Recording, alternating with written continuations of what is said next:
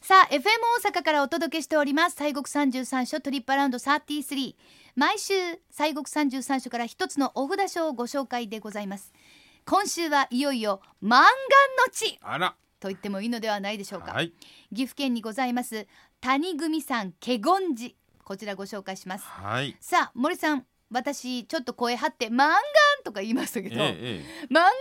みたいに言いましたけどこれどういうことかなってえいう。 どういうことですねはいうんはい、あの満願って要するに、えー、満願成就ということですねはいはいははいい。、うんあの願いが満ちて成就するということでございますけれども、うんえー谷組さん華厳寺さんこのかここのお寺は33番の33番ですから、はい、はい、一番ラストのお札所でございます。そうなんでございます。えーそうなんですね。で、あのまあすべて、えー巡礼を終えられますと、おーその時がまあ血願もしくは満願というんですね。で、えーまあ。あこのお不動車の33社の場合は、はいまあ、1番から順番に1234とこういうふうに順番に回っていくう巡礼のやり方もありますし、うんまああのお近くのところからということで、まあ、ですからこの慶厳寺さんが33番ですがひょっとしたら1番かもしれんし、そうですね。真ん中かもしれない真んし、中かもおしれな人いによって全部違うかもしれませんが、うんまあ、いずれにせよ全てあの周りをやった要するにコンプリートしたというと満願ということになるわけでございます。そうなのでございます。はいでもやっぱこの三十三番に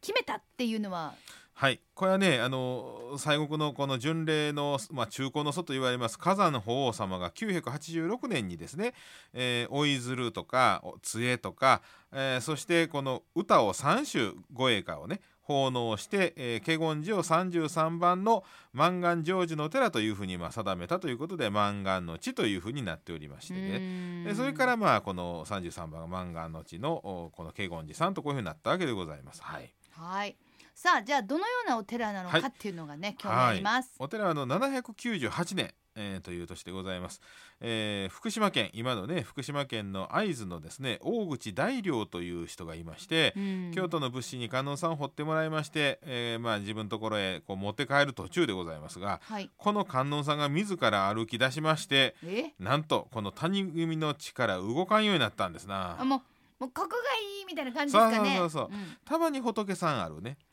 あそうですよね、もうはっと気づいたそうそらうそこに言い張ったとかそっから動かへん動かない石山寺の観音様も動かなかったというねもうだからあの、ええお話にならないのでそれで意思をお伝そうえそうになあるのという,、総除寺の観音さんも香木があの場所から動かなくなったというねあここですっていう、はい教えてくれたんですそねうなんですはいはいそうなんですでこのまあ大口大良さんですね、えーこの地がまあこの地縁のあるケチ縁の場所だろうと思うてですね、えーその山に、えー修行しておりました武念上人という方がおられてうんこの方に相談をいたしましてお堂を建ててこの観音様のお像を祀りましたうんそうするとなんとなんとこのお岩穴からね近くの岩穴岩穴から何が湧き出たと言いますとなんだろう油なんですな油はい水じゃないの油なんですねええそうすごいななんかはいなんかあの中東の油田発掘 いやいやいやいやこれでねいやこのそれでね油が湧き出してそれ以降はこの豆苗に困ることがなかったというええね日本って油出るんや出ます出ますだってほら秋田の方かって油田ありましたでしょあそうなんですね、うんへえそうなんですよかまあだからそんなにもうもうえらいこっちゃいうがねまあちょっとちょろりんとあそうそうこそうちあょろの中りん東とほどは出えへんけどねそうでしょうね、はいもうそそうでれす出てたらもう私ら今もうえらいことになってるね気分はドゥバイじゃないでドゥすかバイですねドゥドバイゥバイじゃない、ねもう俺たち全員皇太子みたいな、もう何ね番目までおんねんいうやつですねねガソリン安いねそんなんやったら安ねい安い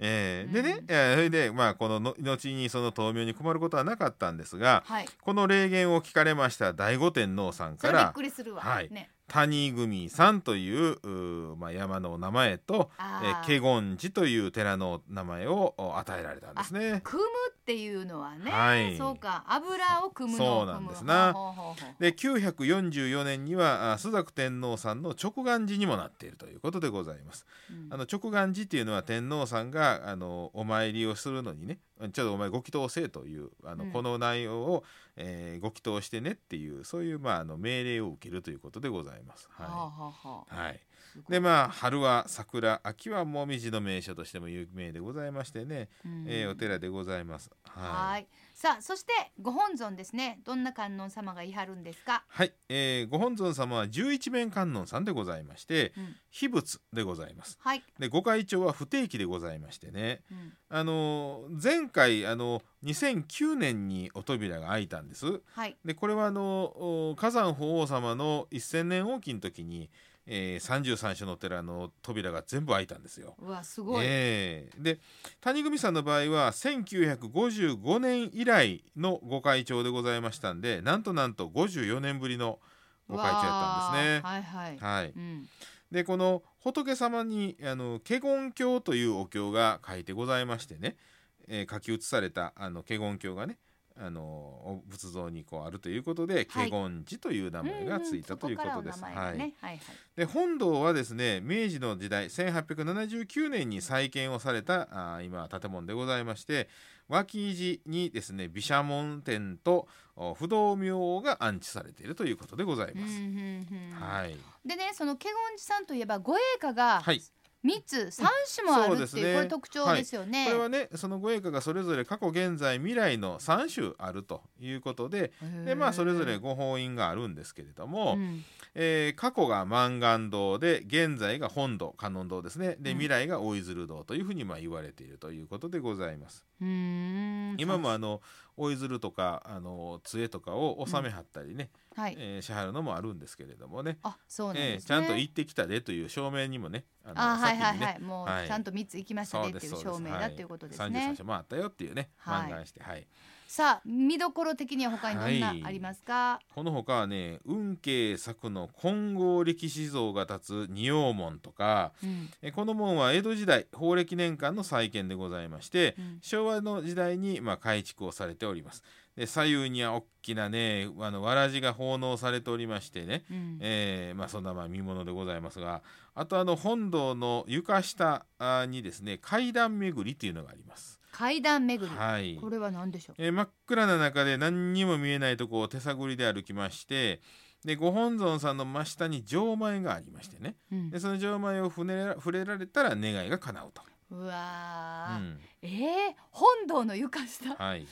まあそうまなんあですよ怖くないか真っな暗ですよ。ほんとうちょんっとね、うん、で今これちょっとやったはんのかどうかはお寺に確認してもらわんとね、あのうんうん密室でございますんで。あーっそうですていようねのはうちもあの体内巡り体内巡りあるんですけれどうんも、もう5月から今閉めてるんでね、うん5月っていうか4月か春からかうんうね、んうんそうなんですよねあそうかじゃあちょっとこちらもさそれうてるねちょかっとどうかは確認をねしされた方がいうんいかと思うんでもですけど、そうなって聞いてやってたらやろうかっていう感じそうですねまあ一つのこれイニシエーションでございまそうしてでねすねはい生まれ変わるっていうかね、うんうんうんでございますだから真っ暗系そうなんですね、はいうんで本堂の左手、えー農協所にあります本堂の左手を進みますと、えー今言いましたその折鶴とか傘とか杖を収める折鶴堂がありましてねうんはいでまあ折鶴という言葉が似てることからたくさんのあの折鶴が鶴を折ったもんがあるんですはいね、はいはいはい。えーでちなみにねこの折鶴っていうのはですね、うん多いっていうのがあの、えーありましてこれはね木の箱でできたあの、うんランドセルみたいなもんなんです。うんえー歌舞伎の勧進帳なんか見たらあのあーこんなん背負ってはりますでしょ箱背負ってるあれなんやろかあ思っれてたが多いって言うんですよあれ多いなんあれはやっぱり荷物入れてるんですか、そうそうそうあそこにね大切ななんかうん、いろんな仏具も入ったりとうんうんうかんいろんな、まあ、生活のもんがちょっと入ってたりだから元祖リュックサックみたいなやつそうですな箱でできたんそうするとねあれ着てたらすれるまねあの着物破れるでしょ、そうあねの木のやつですから結ね構ギューって縛ってありますそもうんねねそうすると着物が破れちゃうんで破れないようにもう一枚布を着たんですよねハッピーみたいな、うんうんうんはいそれがあの老いがすれるんで老いずるという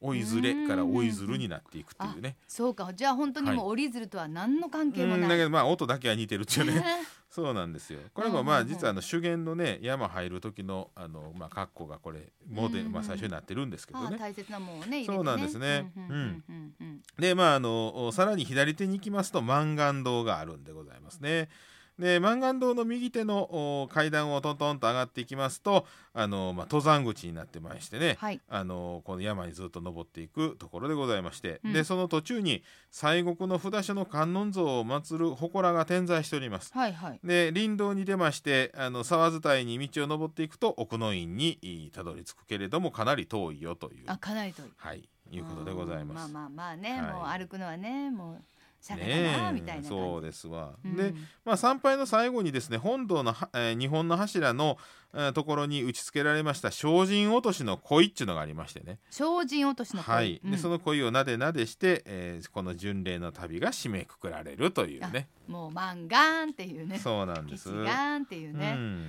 わ、かりました、そうなんです岐ね阜県揖斐川郡揖斐川町にあります谷組山華厳寺拝観時間が朝8時から夕方4時半まで入山は無料ですアクセスはまずは JR 東海道本線大垣駅ね岐阜ですねそうですねから垂水鉄道に乗り換えておよそ40分谷組口駅下車揖斐川町バスでおよそ10分谷組山下車歩いて10分お車の場合は名神高速道路陽陵ジャンクションから東海環状自動車道に入り大野郷とインターチェンジから一般道経由ですこの大野郷道は神戸って書いて郷土って読むんですね,、うそうですねインターチェンジから一般道経由ということでございます。はい。まあちょっとやっぱりこうさすが漫画の地ということでちょいと遠い感じはございますけれども、ね、岐阜県ですからね。はーい。はい。さあそれでは森さん、はいご信号お願いしはまいす。、えー、第33番のお札所谷組さん華厳寺さん、えー、ラストでございますね、うん、えー、11面観音さんでございますので「オンマカキャローニキャソアカ」というご信号でございますはいでは3面はい、読よまろしてくおせいただき願まいしすます。はい、オンマカキャローニキャソアカオンマカキャローニキャソアカオンマカキャローニキャソアカ。はい。ありがとうございまあすりがとうございまさあということで今週は西国三十三所第三十三番お札所ね谷組さん華厳寺さんご紹介いたしました